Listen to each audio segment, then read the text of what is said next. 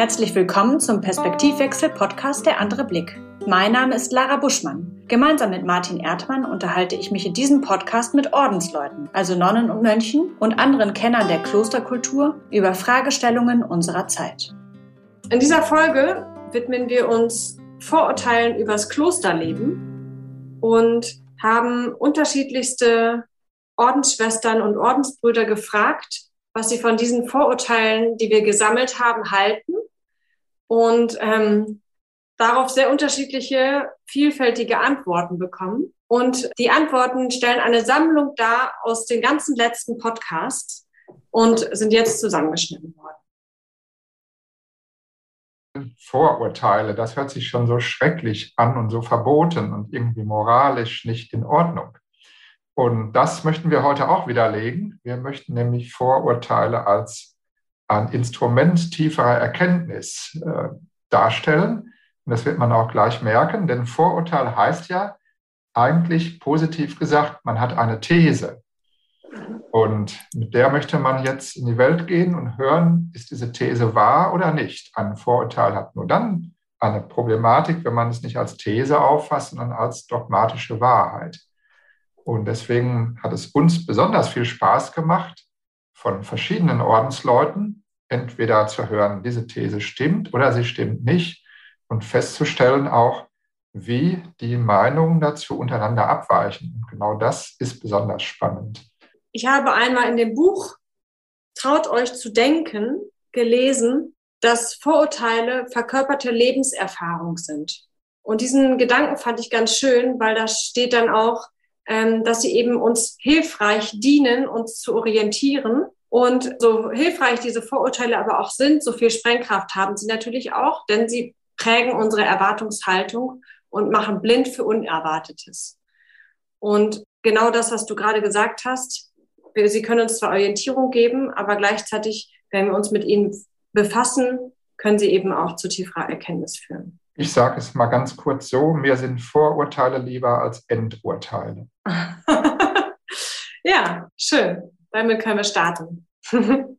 also, unser erstes Vorurteil, und wie gesagt, das sind nicht unsere Vorurteile natürlich, sondern das sind Vorurteile, die man so hört, die kursieren irgendwie, die so im Raum stehen, manchmal konkret ausgedrückt, manchmal einfach da, ohne dass wir wissen, wo sie herkommen. Also das erste Vorurteil ist, im Kloster herrscht immer Stille. Und für mich ist es so, dass, es, dass ich mich frage, ja, woher kommt das denn? Und ich glaube, dass es kommt ganz viel von den Bildern, von diesen romantisierenden Bildern, die gesendet werden über Klöster, also wo man eben stille Kirchen sieht, ähm, die einsame Zelle, das Kerzenlicht, wo man sieht, wie die äh, Mönche wandelnd durch Flure laufen, das Schweigen beim Essen, das ist vielleicht eher schon mal ein Insider, dass, dass man das überhaupt weiß. Und vielleicht aber natürlich auch dieses Symbol der dicken Mauern, durch die ja nichts nach außen dringt. Ja? Und dadurch, dass wir vielleicht da gar nichts hören. Hast du eine, noch eine Idee, wo das herkommen könnte, dieses Vorurteil? Ähm, ja, ich glaube, das ist kein Vorurteil, das ist einfach eine Sehnsucht, von der man hofft, dass sie im Kloster eingelöst wird oder zur hm. Erfüllung kommt weil das sowas ist wie ein Biotop der Stille in der Sehnsucht. Und deswegen ist das ja ein Vorteil, auch hier kann man sagen, ist eigentlich eine These oder eben ein Wunsch. Wir tragen diesen Wunsch an ein Kloster heran, da soll Stille herrschen. Das heißt also zum einen, dass bei uns vielleicht ein Defizit von Stille ist.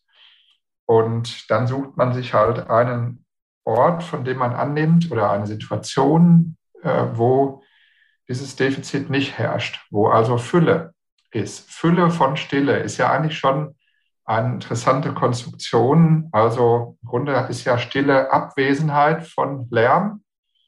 Und witzigerweise sagt ja auch Pater Abraham, dann schweige ich. Könnte man jetzt sagen, vielleicht ist es sonst immer sehr laut, wenn er nicht schweigt. Aber damit meint er natürlich etwas wie, ich entscheide mich halt nicht zu sprechen. Und daran sieht man ja, dass äh, das nicht nur im Kloster so sein muss. Also dass im Kloster auch viel Lärm sein kann auf der einen Seite, auf der anderen Seite ich nicht unbedingt das Kloster zu meinem Sehnsuchtsort der Stille hochstilisieren muss, sondern überlegen kann, was kann ich selbst tun, um Stille zu haben. Also das ist ja erstmal etwas, wo ich eine Entscheidung treffen muss. Natürlich, wenn ich irgendwo lebe, wo die LKWs mehr oder weniger durch Schlafzimmer fahren, dann ist das sehr schwierig. Aber mit dieser Stille, glaube ich, ist was anderes gemeint. Für viele Menschen Abwesenheit von Anforderungen, die sich dann durchaus auch in der äußeren Stille, in einem wohltuenden Aufatmen ausdrückt. Und man sieht ja, dass die Ordensleute gar nicht so sehr der Meinung sind, dass so viel Stille herrscht im Kloster. Ja, und wir wissen auch, es gibt inzwischen Schweigeklöster und Schweigeretreats und so weiter. Das heißt, ähm, diesem, dieser Sehnsucht, diesem Wunsch wird auch entsprochen durch entsprechende Angebote. Aber genau, ähm, lassen wir Sie mal selber zu Wort kommen und hören mal, ob das ein Angebot für die Besucherinnen und Besucher ist oder ob tatsächlich im Kloster Stille herrscht. Im Kloster herrscht immer Stille. Zwischen 24 und 4 Uhr. Nein. Nein. Das stimmt nicht. Dazu schweige ich. Nein, das Vorurteil stimmt nicht. Im Kloster ist ununterbrochen Rambazamba. Es geht drunter und drüber. Nur manchmal hört man es nicht. Und das behaupten dann Leute, dass das Stille ist. Aber das gibt's nicht.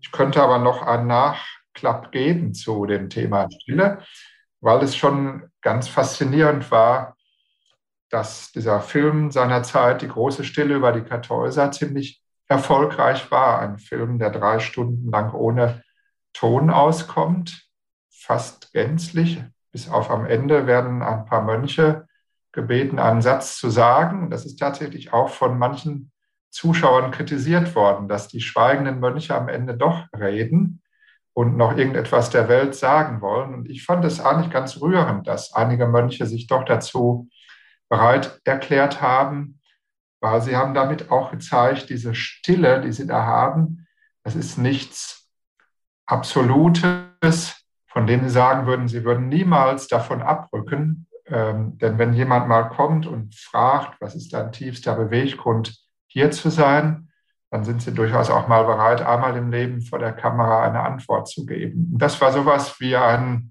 kleiner Brückenschlag aus einer fast unzugänglichen Welt in unsere Welt, wo sich ein Mönch mal dazu bereit erklärte, der sein ganzes Leben lang schweigt, etwas zu sagen. Das hat mich sehr berührt. Und so könnten wir uns ja auch mal bereit erklären, einige Zeit nichts zu sagen. Und das wäre dann eine schöne Solidarität mit denen, die halt stille versuchen zu leben. Ja. Und eben wie Pater Thomas, das, dafür muss ich auch nicht ins Kloster gehen, das kann ich auch in meinem Alltag machen. Ähm, oder mir einfach einen Moment dafür, dafür nehmen. Ja, obwohl es schon stimmt, dass im Kloster sehr viel Stille herrscht, auch teilweise sozusagen durch den Tagesablauf wirklich verordnete stille Zeiten, wo halt nicht gesprochen wird. Und es ist nicht so, dass es immer nur wie eine brummende Fabrik rüberkommt, wenn man dort ist. Ja, dann kommen wir zu dem zweiten Vorurteil. Das haben wir formuliert folgendermaßen. Ordensschwestern und Brüder beten den ganzen Tag lang. Das war, glaube ich, eine Frage von dir oder ein Vorurteil von dir, Lara. Ich glaube, mich daran zu erinnern. Was hat dich bewogen, dieses Vorurteil auch gleich so direkt an den Anfang unserer Fragen zu stellen? so wie ich die Zusammenarbeit mit den Ordensleuten erlebt habe, war das eben öfter so, dass sie, wenn sie bei sich vor Ort waren, einfach abrupt unterbrochen wurden, ja, in, in, in dem Telefonat oder ähm, in der Besprechung und eben zu ihrem Gebet gehen mussten. Und auch sonst habe ich das öfter mal mitgekriegt, dass es eben, ja, dass dieses Gebet Vorrang hat. Und gleichzeitig gibt es ja diese Sprüche, die Arbeit mit den Händen ist quasi Beten mit den Händen. Oder vielleicht auch sind wir wieder bei den Bildern eben, die, die übermittelt werden aus dem Kloster, dass einfach viel gebetet wird. Ja, das ist auch so. Und auch dieses Unterbrechen für das Gebet ist eigentlich ganz charakteristisch. Es wird vielleicht nicht immer ganz eingehalten von jedem, je nach Situation, aber ich habe das natürlich auch schon sehr oft erlebt. Und am prägnantesten war es mal in einem Kartäuserkloster, was ich besucht habe. Es ist eigentlich fast nicht möglich, sowas zu machen, aber mir ist das gelungen, ein Treffen mit dem Prior zu haben und er hat sich ganz an meine Zeit angepasst, wann ich halt kam und so und war auch ein sehr, sehr intensives Gespräch mit einem Schweigemönch. Und er hat ein wunderschönes Mittagessen servieren lassen, aber dieses Gespräch passte gar nicht von der Zeit in den Klosterrhythmus hinein. Als er das Essen brachte und ich anfing zu essen, da kam halt das Mittagsgebet. Nicht? Und dann musste ich alleine weiter essen, weil der Prior ist in die Kirche gegangen. Und das fand ich auch ganz interessant, wie dieses Gebet für ihn so einen Vorrang hatte aber er trotzdem gesagt hat, so lange, bis das anfängt, können wir uns hier gerne unterhalten und wir essen auch zusammen und sobald das Gebet losgeht, dann bin ich mal für 15 Minuten weg. Und danach kam er wieder und das Gespräch ging weiter. Das werde ich auch nie vergessen, diese Situation, wie natürlich das eigentlich gewesen ist.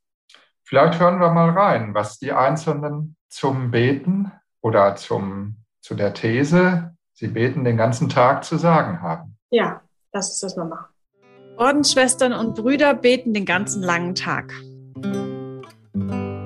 Unwahr. Teilweise wahr. Das stimmt auch nicht, wenn ich davon ausgehe, dass Beten heißt, man sitzt äh, in der Kapelle und betet.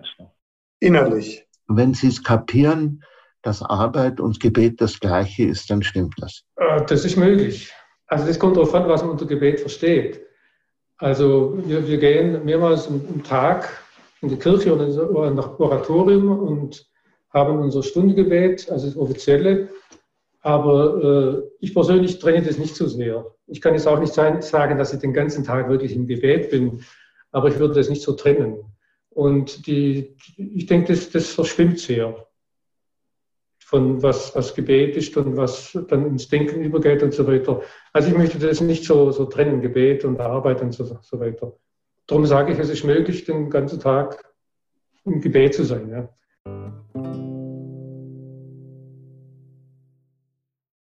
Ist dir daran etwas aufgefallen?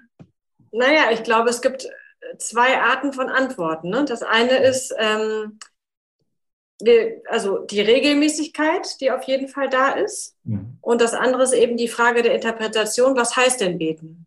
Und ja. wenn beten eben auch bedeutet, ich mache alle meine Tätigkeiten in meinem Leben als Teil des Gebets oder sehe die als Teil des Gebets, ähm, also mit der, mit der, mit der Hände, mit meiner Hände Arbeit mhm. bete ich auch, dann kann man sagen, sie beten den ganzen langen Tag. Und sonst würde ich sagen, sie beten sehr regelmäßig, oft am Tag, aber natürlich nicht durchgängig. Ja, ich habe oft darüber nachgedacht, über diese, dieses Beten ohne Unterlass, was ja aus der Bibel kommt. Betet ohne Unterlass, hat Jesus gesagt.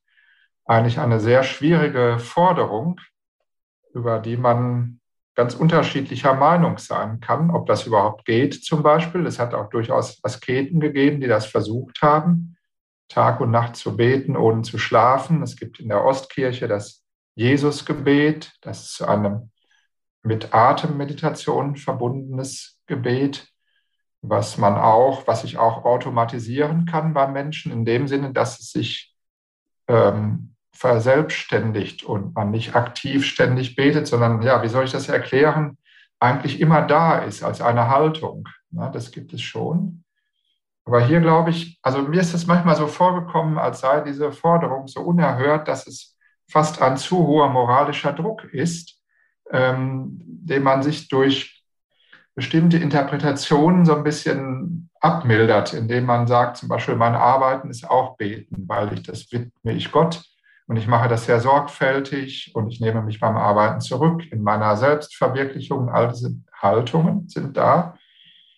Und in diesem Zusammenhang habe ich mal in einem Buch, vielleicht biografisch in erster Linie, gelesen. Es hat ein Abt geschrieben. Da hat er gesagt, ich persönlich kann gar nicht so gut persönlich beten. Also so, ich habe nicht unbedingt diese Spannkraft, ständig irgendwie äh, persönlich zu beten. Deswegen hilft mir das Stundengebet ungemein, weil das vorgegeben ist und ich das in der Gemeinschaft machen kann.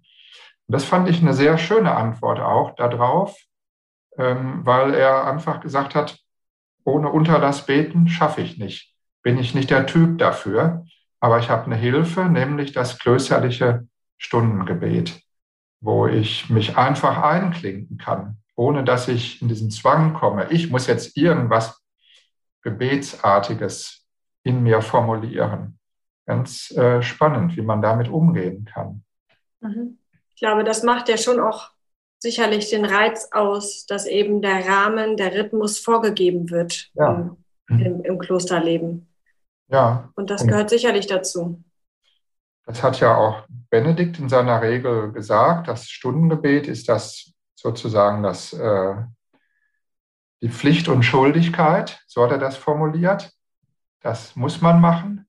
Und man kann manchmal das Glück haben, dass man vom Geist getrieben wird, noch persönlich etwas zu beten. Es kann passieren. Und meistens wäre das dann ganz kurz. Mhm. Und das ist für mich immer ganz entscheidend, dass ich von diesem Druck wegkomme. Ich müsste jetzt stundenlange Formulierungen in mir erwecken, ähm, sondern da komme ich zu unseren Antworten eigentlich wieder zurück, dass es die Lebenshaltung schon ist, die einem eigentlich ermöglicht, in jedem Moment in irgendeiner Weise ein Gebet zu sprechen oder zu vollziehen, ja, ohne so in einer Spannung zu stehen, sondern eigentlich in jeder Lebenssituation in ein Gebet zu kommen. Das heißt noch lange nicht, dass man von morgens bis abends betet, meines Erachtens. Klosterleben ist ein großer Verzicht. Zum Teil. In manchen, in vielen ein großes Geschenk. Auf die Schwierigkeiten dieser Welt kann man leicht verzichten. Äh, und trotzdem schmeckt mir das Essen jeden Tag. Ich bin kein Asket. Also für mich nicht. Als ich ins Kloster ging, habe ich auf nichts verzichtet, sondern viel gewonnen. Auch da glaube ich, dass ähm, man nicht mehr, nicht weniger verzichtet als andere und es ist eher ein anderes Gestalten des Verzichtes. Ja, was heißt Verzicht? Warum sollte das ein großer Verzicht sein? Aus meiner Sicht äh, denken wir da alle wahrscheinlich zuerst an den Verzicht auf eine Beziehung, auf vielleicht auf die körperliche Liebe, vielleicht auch den Verzicht auf Konsum, auf eigene vier Wände, vielleicht auch sogar auf Selbstbestimmtheit, ja, in diesem Sinne, dass einem eben vorgegeben wird, was man zu bestimmten Zeiten zu tun hat, nicht einfach mal so was machen kann, im Bett liegen bleiben kann oder in Urlaub fahren oder so. Mhm. Ähm, das sind so die Sachen, die mir eingefallen sind, woraus das Vorurteil gespeist werden könnte. Ich fand die Antworten, die wir darauf bekommen haben, sehr vielfältig. Mhm. Es ging bis zum Essen hin, ne? Ja, natürlich. Also das hatte ja Pater Johannes gesagt. Genau, also vielleicht gehört das auch noch dazu im Sinne von, ähm, man, man wird quasi auf geringer Kost gehalten, also ne, isst irgendwie Trockenbrot und Wasser. Ja, das ist selten im Kloster der Fall, obwohl auch dieses Schlemmen, wie es oft so auch in Klosterkochbüchern suggeriert wird, auch nicht äh, das ist, was der Wirklichkeit entspricht, sondern ich würde mal so sagen, im Kloster ist eigentlich schon das Essen sehr angenehm, weil man kann sich darauf einrichten, gegessen wird, was auf den Tisch kommt. Und das ist meistens recht vielfältig. Und selbst Benedikt hat ja geschrieben, man soll immer zwei Gerichte haben, weil es könnte sein, das eine schmeckt jemandem nicht, dann kann er das andere essen. Das ist das sehr weise gewesen. Und das ist auch meistens so in den Klöstern, dass es eine gewisse Variabilität gibt bei, beim Essen. Und andererseits ist es natürlich toll, weil man sich einfach nur an den Tisch setzt und das Essen wird serviert mittags. Ich muss sagen, das gehört mit zu den spannendsten Dingen der Klosterkultur, die ich kenne.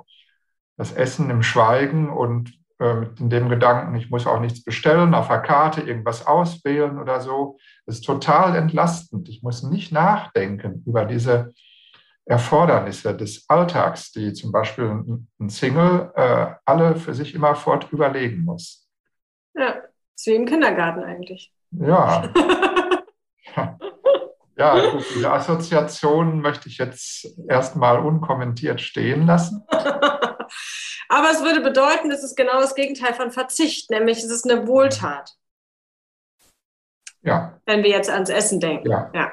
Ja mhm. da gebe ich dir recht. Ich bin sogar der Meinung, dass das meiste ähm, im Kloster eine Wohltat ist, weil du ja von, wenn du nicht gerade Verwalter des Klosters bist oder einen klösterlichen Betrieb leitest, bist du ja mehr oder weniger von allen weltlichen Sorgen freigestellt. Du kriegst niemals eine Rechnung auf den Tisch oder irgendetwas Amtliches. Normalerweise bekommst du solche Sachen nicht. Deine Wäsche wird gewaschen, dein Essen wird gemacht. Wenn du ein Loch hast im Habit, wird, der, wird das Loch zugenäht und so weiter. Wenn du ein Auto brauchst, ist das Auto da. Du musst dir nicht Gedanken machen, wer das versichert. Also diese Kraft der Gemeinschaft, ähm, was ja auch ganz attraktiv ist für weltliche Lebensmodelle, die ist schon sehr, sehr stark und die nimmt dir erstmal ganz viele Sorgen erstmal unmittelbar weg. Das heißt nicht, dass du nicht auch Sorgen der Gemeinschaft mitträgst. Mhm. Ja, das heißt, ähm, man verzichtet vielleicht auf die große, große Auswahl. Ähm, das fühlt sich aber voraussichtlich nicht als Verzicht an, sondern eben wie, eher wie eine Entlastung. Ja, wobei die Auswahl ist auch meistens für ein Klosterleben sehr groß, denn du hast sehr, sehr gute Möglichkeiten deiner Berufsausbildung. Du kannst deinen Neigungen sehr stark folgen normalerweise in der heutigen Zeit. Es wird gefördert. Du kannst vielleicht noch eine Promotion machen oder dich habilitieren oder Meister in einem Handwerk werden. Du kannst später noch ganz andere Berufe ergreifen. Manchmal wird das auch von dir verlangt, dass du plötzlich mit 50 nochmal ganz neu anfangen musst. Aber du hast immer das Kloster im Hintergrund. Du hast immer die Unterstützung der Gemeinschaft dabei. Du musst nie überlegen, ja, wenn ich das jetzt vielleicht doch nicht schaffe, was passiert dann mit mir? Hm. Also eine unglaubliche, auch emotionale Absicherung, die ein Klosterleben mit sich bringt. Hm. Der Verzicht wird, glaube ich, meistens in so einen Bereich gelegt, im Vorurteil, der da in sinnlichen Genüssen eigentlich äh, besteht. Und das ist doch ein bisschen zu wenig, äh, um daraus wirklich etwas Krasses zu konstruieren, dass man deshalb nicht ins Kloster gehen könnte. Hm. Was wäre für dich der größte Verzicht, wenn du jetzt wieder eintreten würdest in ein Kloster? Oh, das ist eine sehr schwere Frage. Sehr, sehr schwer zu beantworten. Ja, ich glaube schon, das wäre nach so vielen Jahren, die ich allein lebe, schon schwer, diese Autonomie, die ich habe, ähm, ein ganzes Stück beschneiden zu lassen. Gar nicht mal so sehr durch den Tageslauf, aber insgesamt durch das, ähm, ja, so wie es bei der Einkleidung heißt, es wird ein anderer dich gürten und dich führen, wohin du nicht willst. Das ist eigentlich etwas, was in jüngeren Jahren man noch so als einen Spruch auffasst und in späteren Jahren man versteht, was das eigentlich bedeutet. Ja, das ist es, glaube ich, schon. Aber sonst würde ich auf sehr wenig verzichten müssen. Hm. Die Vorstellung eben sein Sozialleben, ne? also seinen ganzen, seine Familie, seinen Freundeskreis und eben diese Freiheit aufzugeben. Das stelle ich mir schon als sehr, sehr großen Verzicht vor. Ja, natürlich, du kannst auch Freunde behalten, Familie, aber es ist, es ist halt anders. Du hast, bekommst einen anderen Zusammenhang dazu. Und Im Kloster ist es auch so, zumindest in größeren äh, traditionellen Klöstern oder, oder monastischen Orden, dass dieser Verzicht eigentlich für mich immer darin besteht, dass eigentlich du immer wieder abbrichst. Also im, der ganze Tagesablauf ist ja so aufgebaut, dass der eigentlich, wenn man jetzt das negativ ausdrückt, so wie zerstückelt wirkt. Es ist zwar ein Gesamtkunstwerk, aber du hast die verschiedenen Gottesdienste, das Essen, die gemeinsame Mittagspause und äh, Lesestunde und all solche Sachen, die dazukommen. Und es ist immer ein Willkommen und Abschied im Kloster. Mhm. Das heißt, du bist abends, sitzt gemütlich mit den anderen Mitbrüdern zusammen und äh, genießt noch so den kleinen klösterlichen Feierabend, den man Rekreation nennt, die Erfrischung. Und mhm. dann schrillt die Klingel in allen Fluren. 20.13 Uhr schrillt die und dann musst du aufstehen und hinrennen, weil gleich 20.15 Uhr geht die Tür auf zur Kirche und du kommst 20.15 Uhr durch diese Tür und nicht 20.16 Uhr, um es jetzt mal ganz krass zu sagen. Ne? Und so in diesem Moment ist die ganze schöne ähm, gemütliche Atmosphäre mit einem schrillen Klingeln abgebrochen. Du weißt natürlich, am nächsten Tag kommt das auch wieder und am dritten Tag und jeden Tag kommt das, aber es kommt auch jeden Tag der krasse Abbruch. Es kommt jeden Tag der krasse Abbruch von irgendeinem länger auf bürgerliche Weise gemütlichen Zusammensitzen. Dass ja. es das vielleicht auch manchmal gibt in einer anderen Weise, ja, aber ich spreche jetzt mal so von dem offiziellen Tagesablauf in einem Kloster. Hm.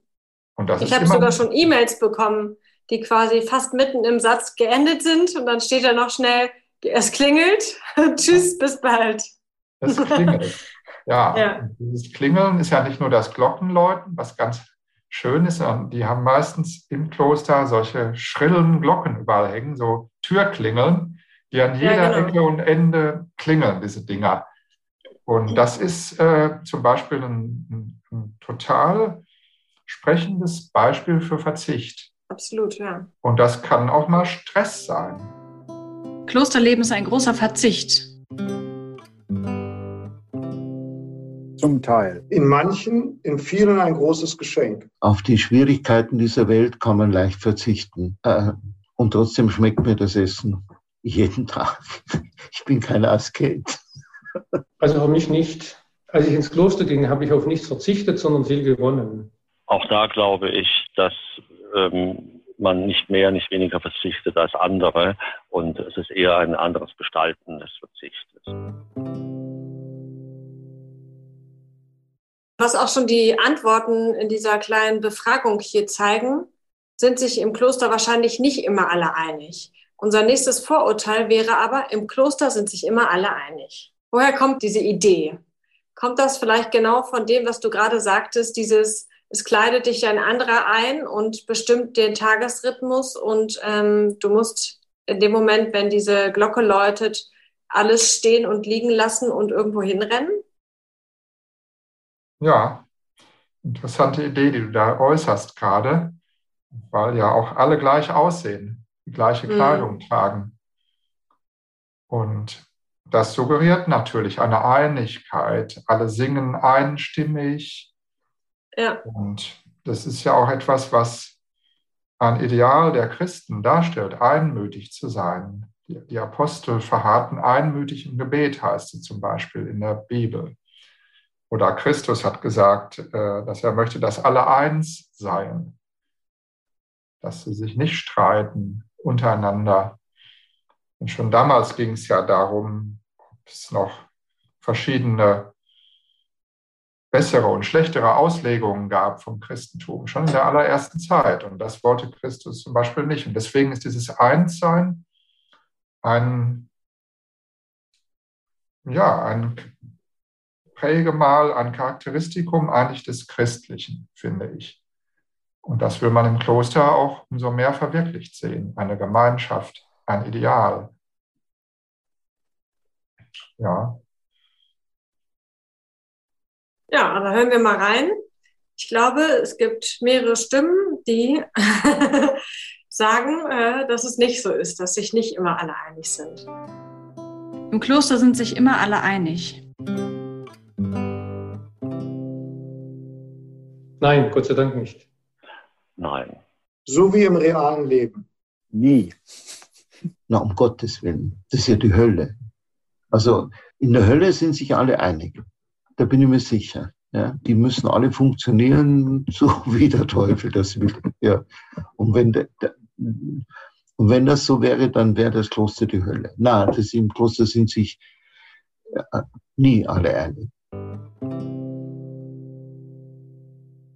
In der Hölle sind sich immer alle einig. Das ist ja äh, ganz interessant, falls man da nicht hinkommen sollte, dass man das schon mal weiß und dass das aber auch so interpretiert wird. Also einerseits ist es total anstrengend, dass es so unterschiedliche Meinungen gibt. Gleichzeitig ist das aber eben scheinbar auch nicht erstrebenswert.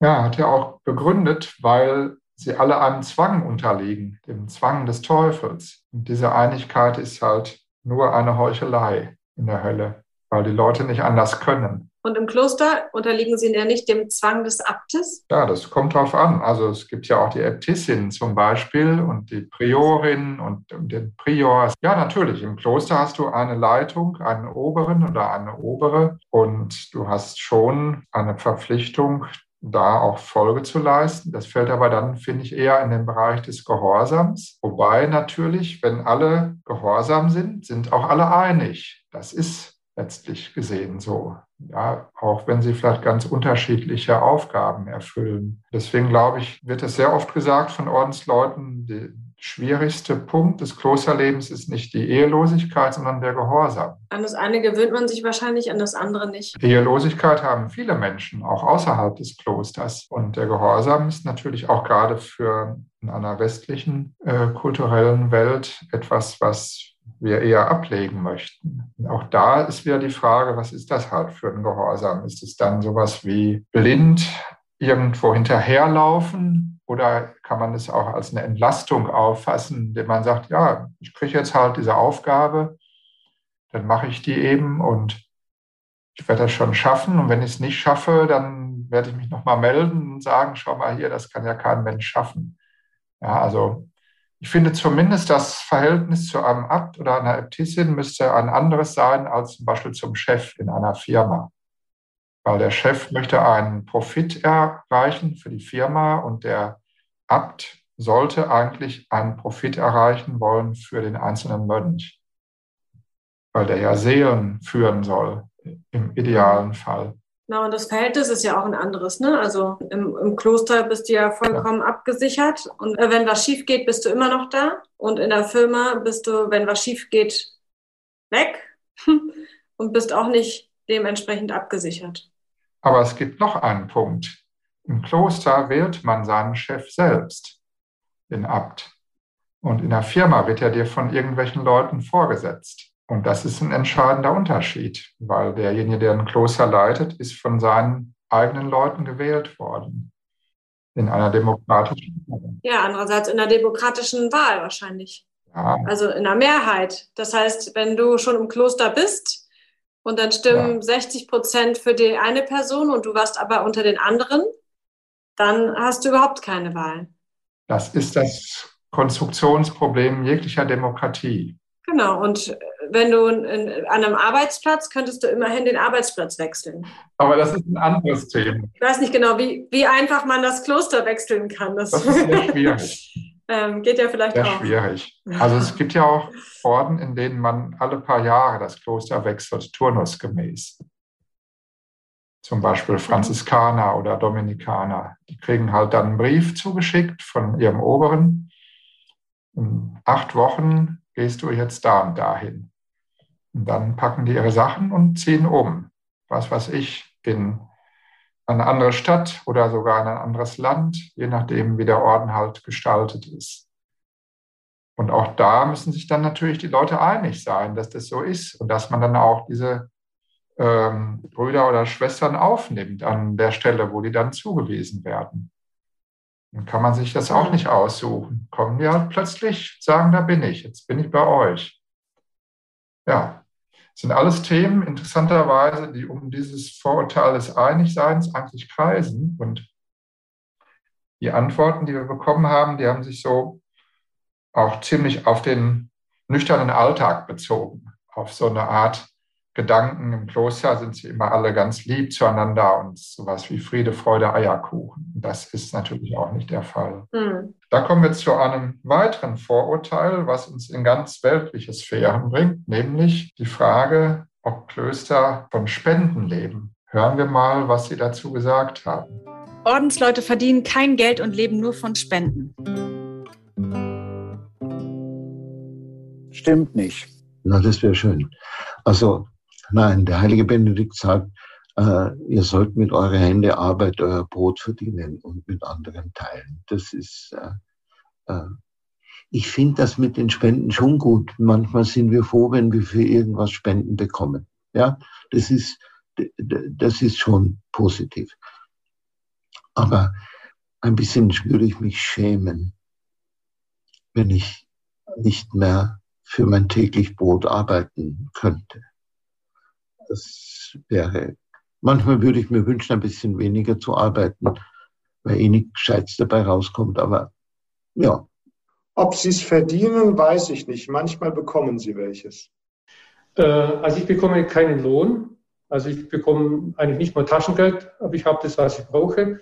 Und wir hier in Beuron, die Benediktiner, sollten eigentlich von ihrer Hände Arbeit leben, was wir heutzutage auch nicht mehr schaffen. Also wir leben auch äh, davon, dass, dass es Leute gut mit uns meinen. Aber wir leben nicht nur von Spenden. Äh, das kommt drauf an. Äh, also in unserem Fall stimmt das nicht, weil wir schon Geld verdienen durch unsere Arbeit. Aber auch von Spenden leben. Aber das kommt wirklich auf die Ordensgemeinschaft an und auf die Territorien. Wir hören ja, nein, es ist nicht so. Sie freuen sich über Spenden wie jeder gute Kulturbetrieb. und ähm, da scheint auch die Kirchensteuer, von der vielleicht die Idee kommt, dass sie eben von Spenden leben oder die Kollekte, die rumgeht irgendwo, scheint da nicht zu reichen. Und was vielleicht auch den oder die einen, eine verblüffen mag, weil wir natürlich auch wissen, dass die Kirche unglaublich reich ist. Aber dennoch scheint das Geld dort nicht, nicht so anzukommen. Und die Idee ist ja auch, glaube ich, eine andere. Ne? Also, dass man arbeitet, um sein eigenes äh, Brot zu verdienen, beziehungsweise auch selber herzustellen. Ja, man muss hier ganz klar sagen, Klöster bekommen keine Kirchensteuer. Das ist äh, ein System, was zunächst mal auf die Diözesen, die Bistümer sich bezieht, das Kirchensteuersystem. Und Klöster sind ja normalerweise mehr oder weniger unabhängig von Bistümern.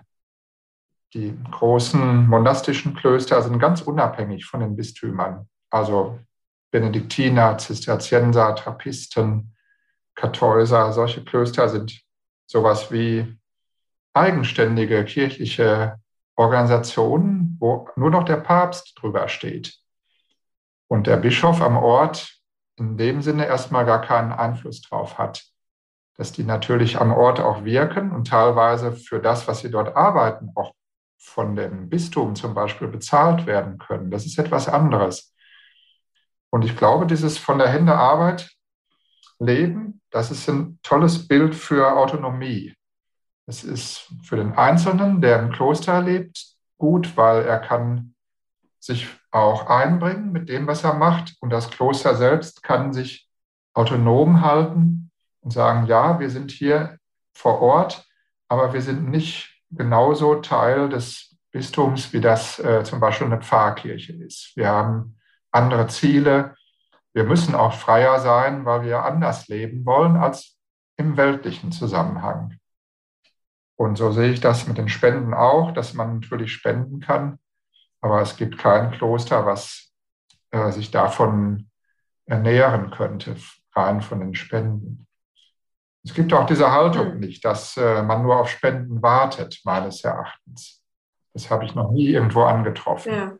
Und der große Unterschied ist einfach, dass man eben für die Gemeinschaft arbeitet. Das heißt, das, was ich arbeite, das Geld, was durch meine Hände Arbeit reinkommt ins Kloster, landet nie bei mir auf dem Konto ja. oder in meiner Tasche, sondern immer irgendwo in der großen ähm, Goldtruhe, sag ich jetzt mal.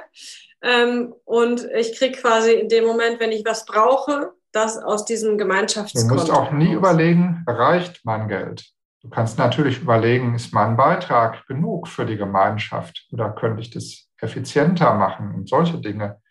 Aber du hast nie diese existenzielle Frage, reicht mein Gehalt jetzt aus? Und das ist wunderschön, kein Gehaltskonto haben zu müssen, ist eigentlich ein Luxus. Das ist ein bisschen wie das bedingungslose Grundeinkommen. Ja, es ist eigentlich interessant, wo du das gerade sagst, weil das äh, ist an dieser Stelle verwirklicht. Und da kann man nochmal zurückkommen. Darüber müssen sich dann aber auch alle einig sein. Das heißt, es muss sowas wie einen Grundkonsens hm. äh, geben. Und da im Kloster alles Menschen leben, die sehr stark auf Reflexion und auch sehr stark auf Verwirklichung des Reflektierten ähm, hinleben, ist das da auch viel leichter als in einer Gesellschaft, wo du auch eine ganze Reihe Leute finden wirst, die sagen würden, super, jetzt kann ich mir mal ein Bier holen und so, aber auch nichts mehr dafür zu tun. Ja, also was man alles an Klischees sich jetzt ausdenken könnte. Und da merkt man, du brauchst einen Konsens für so ein Grundeinkommen. Ganz bedingungslos kann es vielleicht nicht sein. Ja, das führt jetzt vielleicht an dieser Stelle zu weit, aber wahrscheinlich ist es immer so, dass die meisten Menschen sowieso gerne arbeiten möchten ähm, und die paar, die eben dann sagen, äh, super, ich krieg Geld und muss jetzt nichts mehr machen, die kann man dann mittragen. Ja. ja. Und die gibt es ja jetzt auch. Das ist auch gut so. Ähm, die gibt mhm. es immer und ne, die Frage ist halt einfach, wie geht man damit um? Ich finde halt den Gedanken schön, dass die Sicherung des Lebensunterhalts nicht in erster Linie von der Leistung abhängt, sondern davon, dass man Mensch ist. Aber auf den Konsens muss man halt kommen in diesem Moment. Und äh, das, glaube ich, könnte auch sehr viel kreative Kräfte und Impulse aktivieren, dieser Gedanke. Wäre ja mal eine spannende Frage. Wie produktiv wird denn in einem Kloster gearbeitet von denen, die eben das Gehalt nicht auf ihrem Konto finden? Meistens nach meiner Erfahrung sehr produktiv. Ja, schön. Insofern würde das auch gleich der nächsten These widersprechen, nämlich es gibt nur noch alte Leute in Klöstern, diese Lebensform stirbt aus.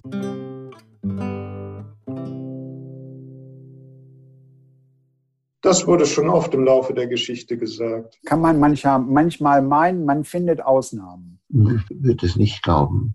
Manche sagen, ihr seid ja alte, lauter alte weiße Männer. Und dann sage ich, naja, mit alt stimmt nicht, aber wir sind weiße Männer und wir müssen wohl damit leben, dass es so ist. Äh, das stimmt nicht. Ähm, die Lebensform wird sich verändern und ähm, dann wird das auch nicht aussterben. Das ist eine typische Feststellung unserer Gesellschaft. Dann stirbt unsere Gesellschaft insgesamt auch aus, wenn das Alter nicht mehr geachtet wird. Ja, das, was soll man dazu, dazu sagen? Äh, bei uns ist so, dass, dass wir momentan auch keinen Nachwuchs haben und der Altersdurchschnitt steigt immer an. Und das ist ähm, natürlich ein Problem, das ist ein, ein organisatorisches, ein wirtschaftliches Problem. Ähm, für mich ist es jetzt nicht so entscheidend. Also ich, hab, ich bin nicht hier eingetreten, weil ich äh, mir eine glanzvolle, erfolgreiche Zukunft erhofft habe, sondern einfach, weil, weil ich einem Ruf gefolgt bin. Und an diesen Ruf glaube ich immer noch. Und das hängt nicht davon ab, ob unsere Zukunft nach weltlichen Maßstäben jetzt glanzvoll aussieht. Wenn wir, meine Überzeugung ist, wenn wir auch älter werdend, frohen Herzens, frohen Herzens äh, unseren Schöpfer loben, mal, um es mal ein bisschen äh, formell zu sagen, äh, das wäre für mich der Maßstab, wo wir das noch schaffen. Und da gibt es schon auch äh, die Gefahr, dass man jetzt einfach in Anführungszeichen den Glauben verliert. Ne? Und das muss aber nicht sein. Man kann, wir können auch in unserer Situation fröhlich jeden Tag leben und, und staunen über Gott und, und die Welt wenn erstmal alle verstanden haben, dass man da ähm, selbstbestimmt ähm, arbeiten und leben kann und äh, eine Grundsicherung kriegt, dann ist das ja vielleicht doch wieder was, was im Kommen sein könnte zukünftig. Ja, wir müssen natürlich jetzt aufpassen, dass wir nicht eine unvollständige Werbung machen für die klösterliche Lebensform und dann plötzlich alle möglichen Leute anklingeln, weil sie das gehört haben. Zum Klosterleben gehört ja noch ein bisschen eine andere Motivation als nur die Absicherung der Lebensumstände. In erster Linie gehört dazu, dass der religiöse Impuls, die Frage, wie kann ich Gott finden, wie kann ich das in einer Gemeinschaft tun, wie kann ich einen großen Teil meiner Lebenszeit dem Gotteslob widmen zum Beispiel oder der Seelsorge, also diesen beiden Seiten der Gottes- und Nächstenliebe widmen und dafür einfach ganz viel hingeben von meiner Zeit, von meiner Freiheit, von meiner Selbstbestimmung, weil auch das dazu gehört. Und es hat immer diese beiden Seiten. Und da sind interessanterweise viele sehr alt bei geworden in den Klöstern bei dieser Lebensweise. Äh, denn sonst ginge das gar nicht, dass so viele alte Ordensleute noch leben. Es zeigt eigentlich, wie gesund eigentlich diese Lebensform ist. Aber mit unserer Frage haben wir ja was anderes gemeint. Warum gibt es keinen Nachwuchs oder so wenig Nachwuchs? Ja, genau. Weil man hört ja immer die, die Nachrichten von eben Schließungen, Es gibt verschiedenste Klöster, die eben zu andere, für andere Nutzungen jetzt äh, verwendet werden. Ähm, es gibt die Bilder von sehr kleinen Ordensgemeinschaften in sehr großen Gebäuden. Ja, und auch wir haben ja das schon erlebt bei unserer, mit unserer Arbeit, dass wir eben in einem riesigen Klosterkomplex sind, wo irgendwie noch acht, neun alte ähm, Schwestern leben. Ja, das ist auch ein emotionaler Punkt, weil solche Klöster oft sehr viele Jahrhunderte bestehen, obwohl, wenn man dann in die Geschichte schaut, es immer Zeiten gab, in denen nur so ein paar Schwestern dort waren, zum Beispiel. Oder halt man bedenken muss, dass diese Größe eines solchen Klosters zeitbedingt war. Ist halt mal erweitert worden aus irgendwelchen Gründen. Äh, das liegt sehr lange zurück. Und wir gehen heute davon aus, dass die Anzahl und die Größe der Klöster halt festgeschrieben ist in der Welt. Und wenn das jetzt plötzlich weniger wird, dann kriegt man einen Schreck und sagt sich, was ist denn das? Die Lehre tritt ein. Wer, wer macht denn da weiter an dieser Stelle? Ähm, ich muss aber sagen, es steht nirgends geschrieben, dass an, in einem Kloster immer jemand weitermachen muss. Das ist unsere romantische Vorstellung zunächst. Das ist natürlich auch ein Kulturgut, wenn immer wieder Menschen kommen, die den Faden weiterspinnen. Das finde ich auch toll. Aber es ist nichts Zwingendes, finde ich. Ja, und dann spielt wahrscheinlich auch noch die Architektur rein, die man gerne Natürlich. erhalten will, ne? dass irgendwie diese Gebäude, dass die irgendwie weiter belebt sein sollen, sonst kommt es zu einer Umsetzung und das wäre ja dann nicht ähm, zweckdienlich und ähnliches. Aber der Gedanke eben zu sagen, ja, irgendwann waren da mal ganz viele, ist es aber jetzt nicht falsch, ob nur weil da jetzt ganz wenige sind, ist es jetzt nicht falsch. Ist es halt nur jetzt gerade das Gebäude zu groß. Ja, zum Beispiel. Oder zu unmodern. Ja. ja, genau. Aber also wenn man jetzt das vergleichen würde mit sagt, man, man irgendwie hat eine WG mit acht Leuten und dann ziehen drei aus, dann kann es immer noch eine super tolle WG sein. Ja, oder bei einer Familie, wo die Kinder irgendwann ausziehen. Es ist nichts falsch daran, aber es ist halt einfach quasi der Rahmen stimmt nicht mehr. Ja, es ist natürlich so, dass dieser Rahmen oftmals irgendwann gesetzt wurde und als meinetwegen viele Klöster barockisiert wurden, neu gebaut wurden, viele Trakte angebaut wurden, da zogen ja diese Ordensleute in ein super modernes Gebäude rein. Und wenn du heute kommst, dann ziehst du in ein Museum oder in ein sehr altertümliches Gebäude. Und das muss man immer dabei mitdenken, dass diese museale Ästhetik eigentlich ähm, zum Teil, wenn man dann darin leben möchte, auch Schwierigkeiten aufwirft. Ich, ich glaube aber, es ist etwas anderes noch dabei. Bei diesem Gedanken sterben Klöster aus.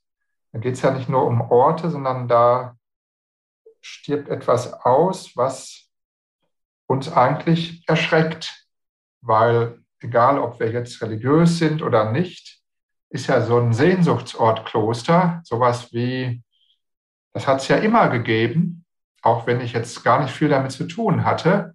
Das gehört doch irgendwie zur Welt dazu. Und das mhm. sind doch Ordensleute, die haben doch immer Nachwuchs. Die machen doch dort etwas, was Sinn hat. Dass das plötzlich nicht mehr da ist, das ist beunruhigend, weil ein Ort der Sinnsuche eigentlich untergeht. Gottsuche ist Sinnsuche. Also wenn ich säkular spreche, dann würde ich von Sinnsuche sprechen. Und plötzlich sind keine jungen Menschen mehr da, wo man das so viele Jahrhunderte gemacht hat. Und dann ist ja die Frage, ja, ist das nicht mehr notwendig, Sinn zu suchen? Ist es nicht mehr möglich für den heutigen Menschen? Hat der Mensch resigniert? Und das sind für mich krasse Fragen, die mit äh, Verschwinden von Klosterkultur auch unbewusst zum Teil zusammenhängen könnten. Ja, und dann kommt eben noch der Aspekt da rein, ist es denn überhaupt erstrebenswert, das Alte so weiterzuführen oder ist es jetzt der Zeitpunkt, dass man das eben ganz neu ja. denkt? Ja?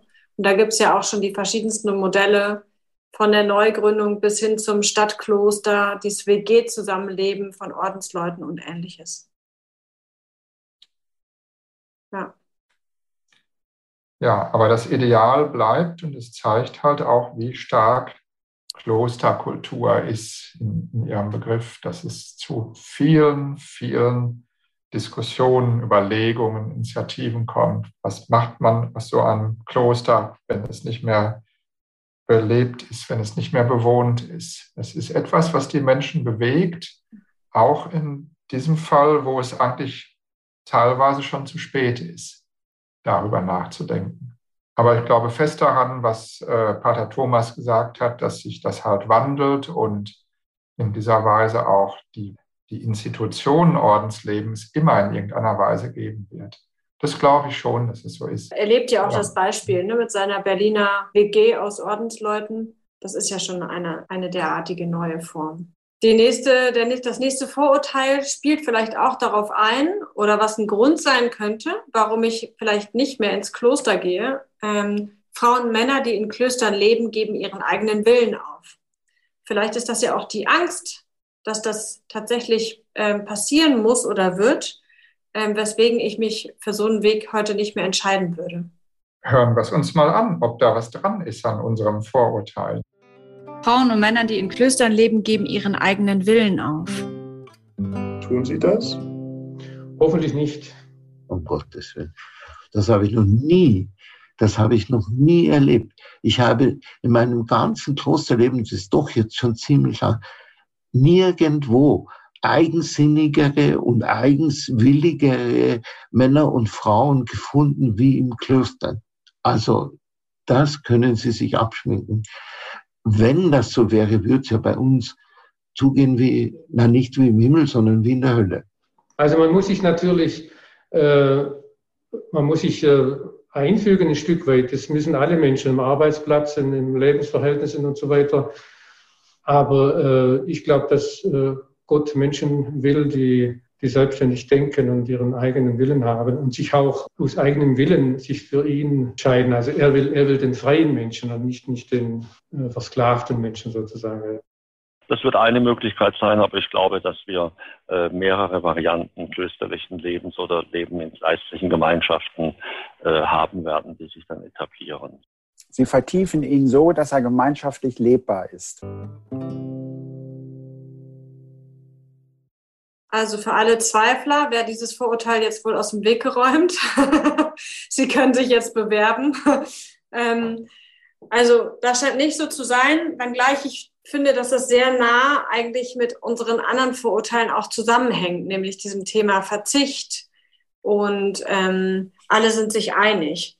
Ja, das ist ja sehr, sehr nah dran und ähm, trotzdem vielleicht auch nochmal, ja, nochmal erwähnenswert.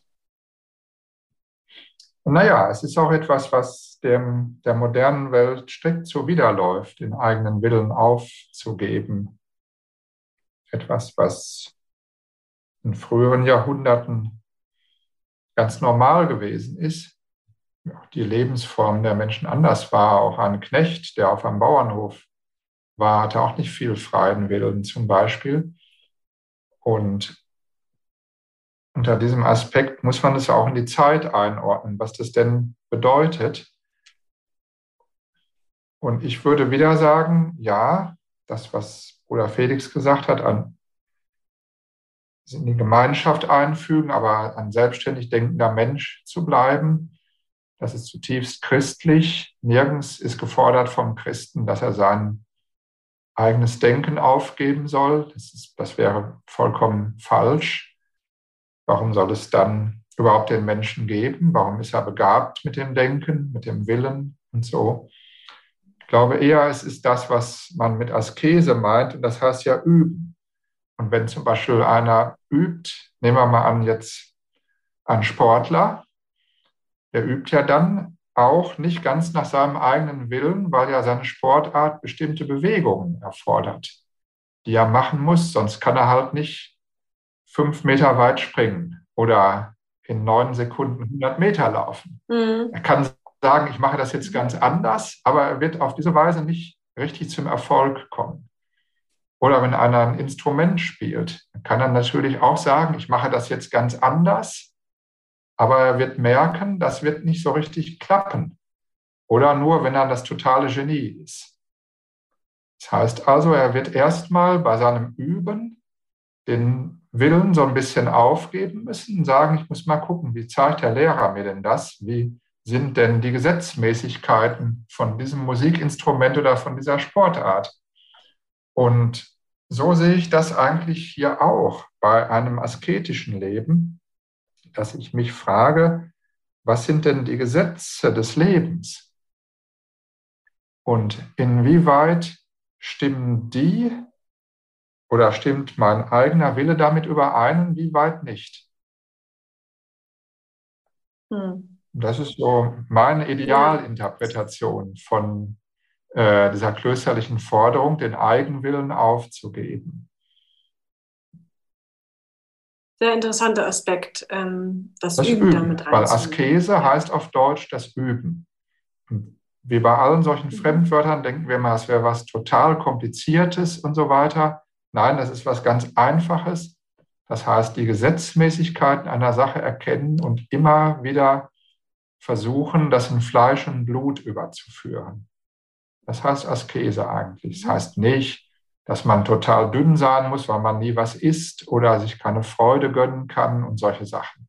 Ja? Mhm. Aber es das heißt natürlich schon, dass man mit äh, so und so viel Kilo Übergewicht nicht so gut die 100 Meter laufen kann, wie meinetwegen, wenn man das nicht hat. Also Ballast abwerfen in jeglicher Hinsicht. Und das heißt eigentlich diesen eigenen Willen ablegen, Ballast abwerfen. Das heißt nicht willenlos werden, finde ich. Und ich glaube, das würden auch die Ordensleute unterstreichen können. Den Ballast abwerfen, ja. Also, das nächste ist, wer ins Kloster geht, will sich den Herausforderungen der Welt draußen nicht stellen, weil er mit dem ganz normalen Leben nicht klarkommen würde. Das ist doch so, ähm, dass das fürs Mittelalter gilt, oder? Dass man im Mittelalter oft ins Kloster eingetreten ist, um eben versorgt zu sein. Ja, hat es gegeben. Mitunter wurde man auch eingetreten ins Kloster, weil hm. es halt gerade in adligen Familien so war oder bei Bauernsöhnen, die halt nicht Erbe waren. Es gab verschiedenste soziale Gründe, ins Kloster einzutreten. Ja, das ist ja wahrscheinlich heute nicht mehr der Aspekt, warum Menschen ins Kloster naja, eintreten. Nach unserer Diskussion vorhin könnte man es ja fast wieder annehmen, wenn man das bedingungslose Grundeinkommen dann hat. Aber natürlich gibt es heute nicht mehr diese sozialen Zwänge, die dazu führen, dass eine überzählige Fürstentochter Nonne werden muss und äh, drei Bauernsöhne halt ins Kloster gehen müssen, weil sie kein Erbe haben. Im Grunde genommen hm. ist hier was anderes.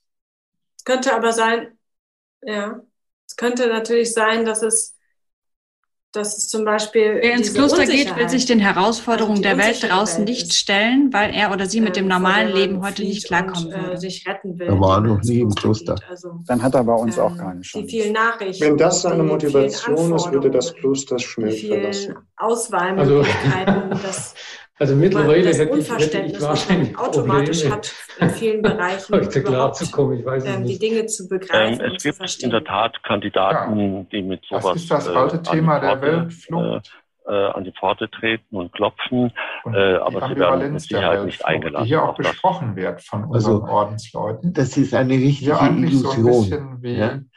Und dann Assessment Center, wenn man kommt, das, das, um mal zu gucken, äh, ob man er hält sich Kloster nicht aus, kann, der sich nicht dem Leben stellen will. Ungefähr die gleichen die, Aufgaben bekommt. Die Mönche und Nonnen, die und sind ja so, so normal, Leben hat ja, ja an jeder wie Stelle alle anderen auch. Manchmal vergessen sie das, Aufgaben. verdrehen ihre Augen, singen ununterbrochen irgendwelche Lieder vor und meinen, das ist Frömmigkeit. Das stimmt ja nicht. Aber sobald du nämlich wieder auf den Boden der Tatsachen kommst ja, und schauen musst, wie das Salz in die Suppe kommt oder wie der Garten gerichtet werden muss oder wie der Likör gemacht wird, dann wird das Ganze ganz normal. Flucht gemacht. Die haben gesagt, aus der Stadt Stadt will ich raus. Ja, wir haben gestern ähm, noch Benedikt, der äh, ist in Rom aufgewachsen, auch eine Weltflucht gemacht, wo wir in die Höhle reinschreiben, und hat dann Leute, die kommen, später so in seinen Klöstern äh, die im Prinzip so ein Gehorsamsverständnis haben, ähm, alles abzugeben sollen die nicht waren genommen gar nicht so wohlgesonnen immer. Äh, also meine Motivation war das Moment nicht, der Weltflucht. Leben draußen sehr das will man heute nicht so gerne gesagt, ich habe jetzt, äh, ja, das glaube ich auch. Das, das äh, klingt ja wie ein Vorwurf. Ich habe natürlich auf ein und ist eigentlich ganz nachvollziehbar. Aber ich habe das also ich meine, wie viele Leute das kennen wir nicht allein schon, die irgendwie sagen, ich habe eigentlich genug von allem. Positive Entscheidung. Die eben dann nach Brandenburg aufs Land ziehen.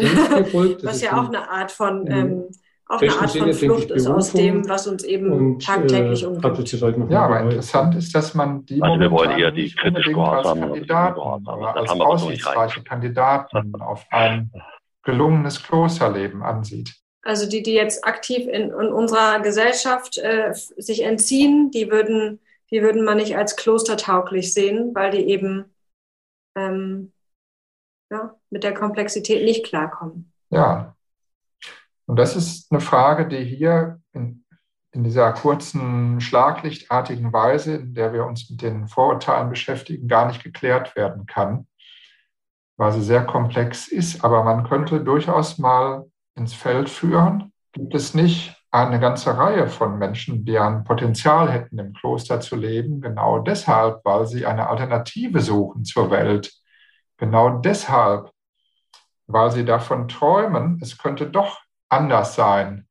Dass es dann immer Abstriche gibt vom Ideal, das ist eine andere Sache. Aber ich bin immer wieder erstaunt oder denke darüber nach, was zu dieser krassen Weltbezogenheit führt, wenn man über taugliche Kandidaten nachdenkt. Ja, vielleicht ist das auch ein Vorurteil von den Ordensleuten in Richtung ähm, weltliche. Also es gibt natürlich immer problematische Fälle, wo jemand nicht, also psychisch nicht in der Lage ist. Und im Kloster muss man zum Beispiel auch viel allein sein und solche Dinge machen. Und deswegen verstehe ich schon, was damit gemeint ist. Oder man muss mit anderen Menschen auskommen und so. Und darf nicht an jeder Sache ein Haar in der Suppe finden. Und solche Schwierigkeiten darf man nicht haben. Aber zum Beispiel, oder zum Beispiel einen zu krassen ideologischen Minimalismus darf man eigentlich auch nicht haben. Also alles, was krass ist in die eine oder andere Richtung, was zu einseitig ist. Und das, ich glaube, darauf wollen unsere Gesprächspartner hinaus. Das darf nicht sein. Aber diese Frage, wer eine Alternative zur Welt sucht, wo wird denn derjenige aufgenommen? Nur noch in der Therapie? Nur noch in Kliniken und Sanatorien? Das ist schon eine interessante Frage, finde ich. So, widmen wir uns den letzten zwei Vorurteilen, würde ich sagen. Die hängen zusammen, nämlich im Kloster lebt man in der Vergangenheit und die Klöster waren schon immer Avantgarde. Das eine blickt zurück, das andere nach vorne. Lass uns doch vielleicht mal reinhören, ob man im Kloster in der Vergangenheit lebt. Im Kloster lebt man in der Vergangenheit. Ja, das ist tatsächlich eine Gefahr, weil halt die, die Vergangenheit glanzvoller aussieht als die Gegenwart und von der Zukunft weiß man nichts. Ja.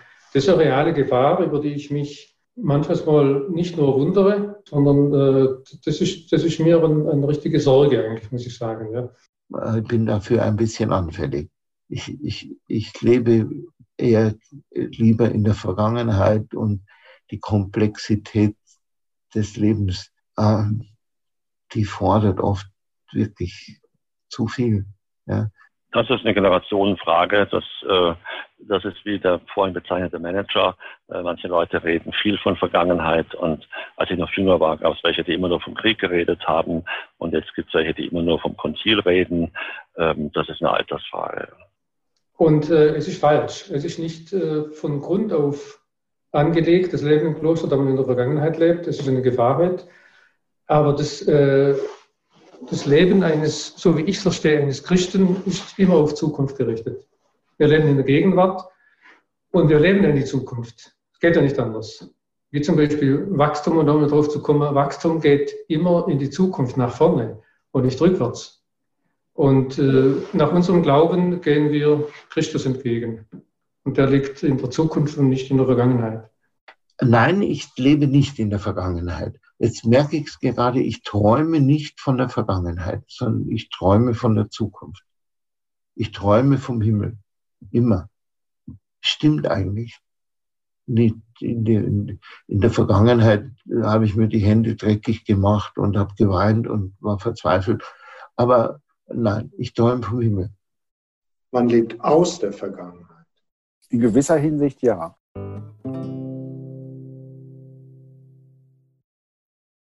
Sehr spannend, wie diese Frage beantwortet wurde. Es ist für mich der interessanteste Antwortkomplex von unserer ganzen Vorurteilsbefragung. Okay, erzähl mal warum. Also zum einen sagt Bruder Felix, das ist eine reale Gefahr. Und das ist ja auch verständlich. Ein Kloster ist oft ein historischer Ort. Es gibt auch diese romantischen Vorstellungen, die immer in der Vergangenheit spielen. Die Klosterregel ist 1400 Jahre alt.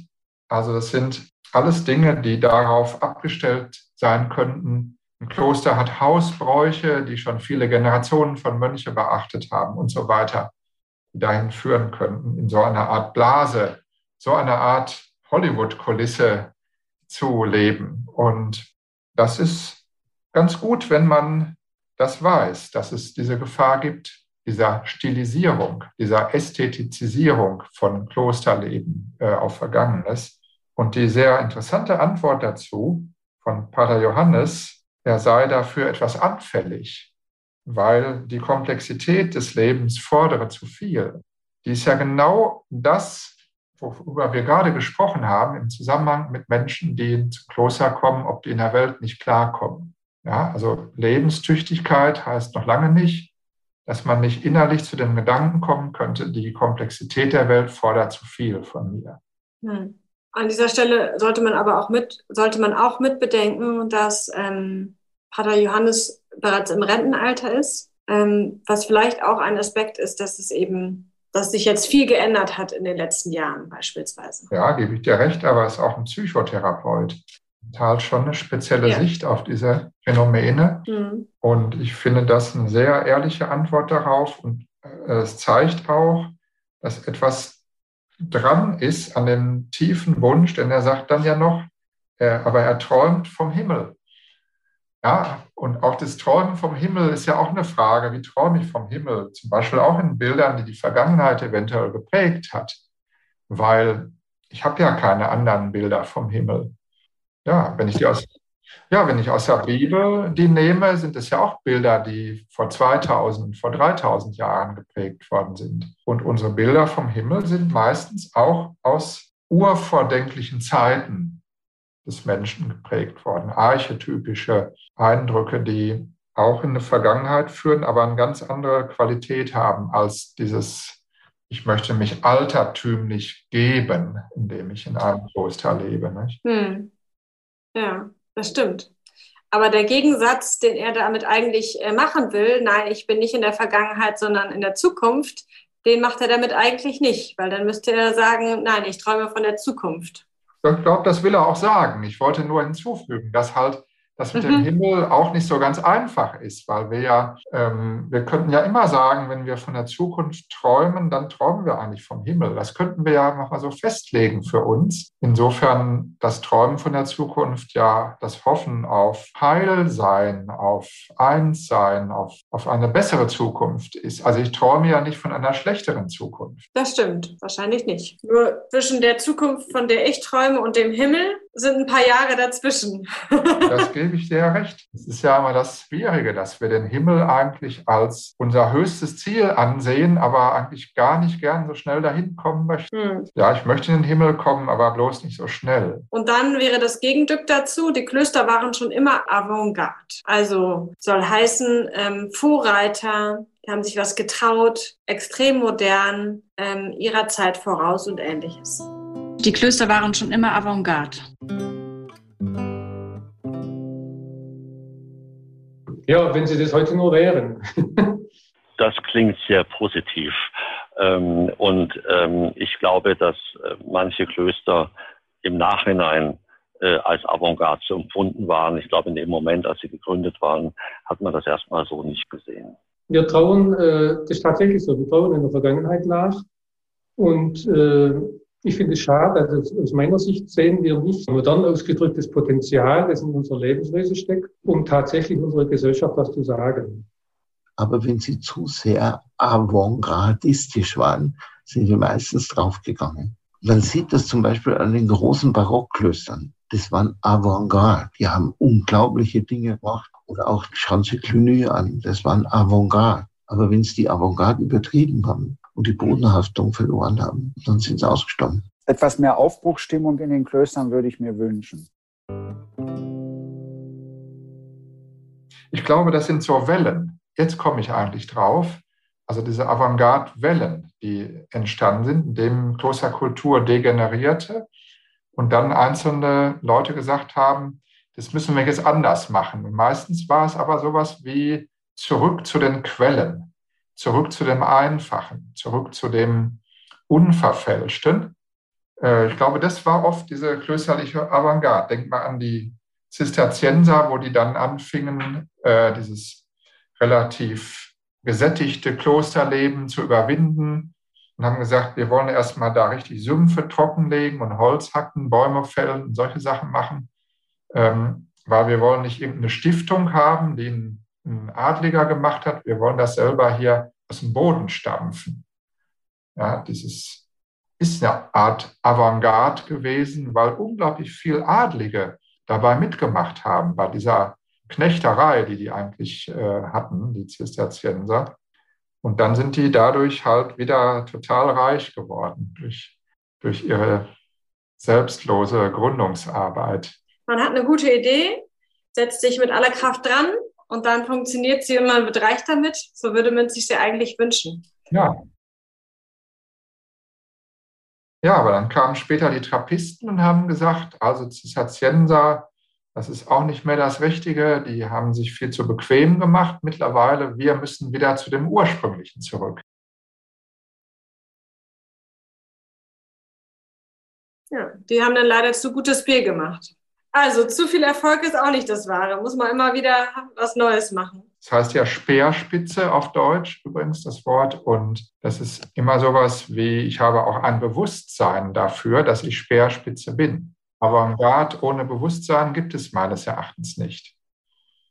Und auch in der Kunst waren es oft Zeiten, die sehr krawallig gewesen sind, sehr stark mit dem Überbordwerfen von Überkommenen, mit Dekonstruktion und so weiter zu tun hatten. Und ähm, insofern glaube ich, dass wir auch wieder eine Avantgarde am Klosterleben bekommen werden irgendwann, weil das ist der Sache inhärent. Abzusinken auf eine Bequemlichkeit, auf eine, auf ein, ähm, das haben wir immer schon so gemacht und so, und dann plötzlich wieder sich zu besinnen, stopp, wir sind doch Leute, die eine Alternative machen wollen.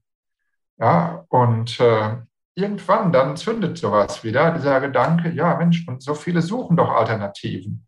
So war es ja auch im Mittelalter immer. Es waren immer wieder diese Zeiten, wo die Bettelorden entstanden in den Städten. Man suchte Alternativen zu dem engen, trostlosen Stadtleben. Was kann ich da machen? Wie kann ich diesen Menschen helfen?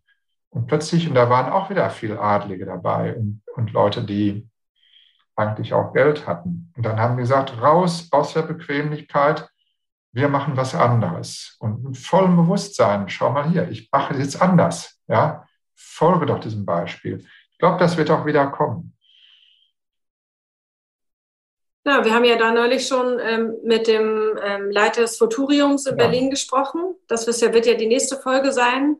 Und da haben wir ja genau diese Idee beleuchtet, inwiefern Klöster eben zukünftig vielleicht kleine Inseln in unserer Gesellschaft sein könnten, die eben Dinge ausprobieren als minimaler Kosmos und dann schauen, ähm, ob das auch anwendbar ist für die gesamte Gesellschaft. So ist es.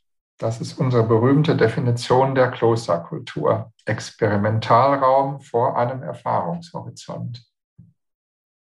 Und so sieht man, dass eigentlich Klosterkultur auch an vielen Stellen andocken kann, wo es diese beiden Elemente eigentlich gibt, wo es die Offenheit dafür gibt sowas zu machen, wo es nicht das totale Leugnen der Traditionen gibt, aber wo es das gibt, daraus einen neuen Impuls zu ziehen, eine neue Form zu gewinnen, aber meines Erachtens nicht unbedingt um des neuen Willens, sondern um ein höheres Ziel zu erreichen, nämlich das ewige Leben.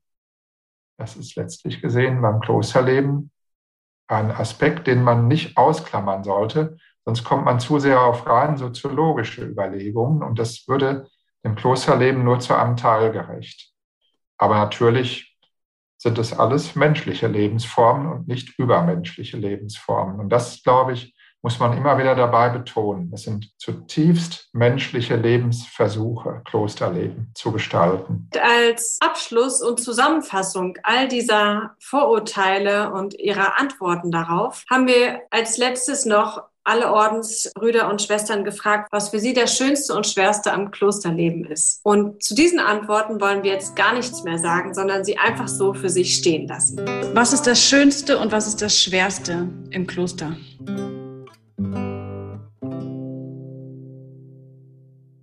Ah, das Schönste, ähm, die Frage ist gut. Ähm, also ich bin, bin jemand, der sehr gern allein ist. Und oftmals muss man in Gemeinschaft sein, wenn man allein sein will.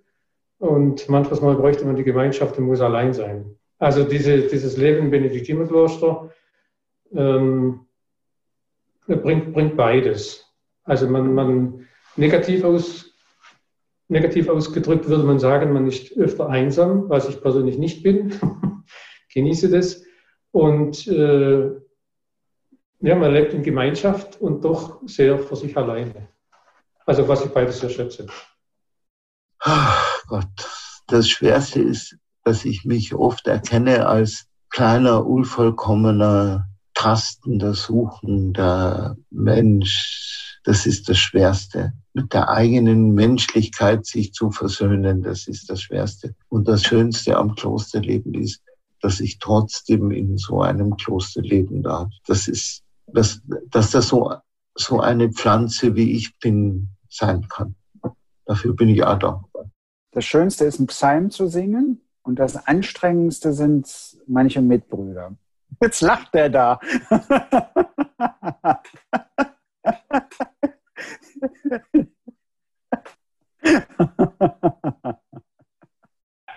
Äh, das Schönste ist, dass ich denke, es ist eine, äh, eine, eine super Variante, äh, das Leben zu gestalten.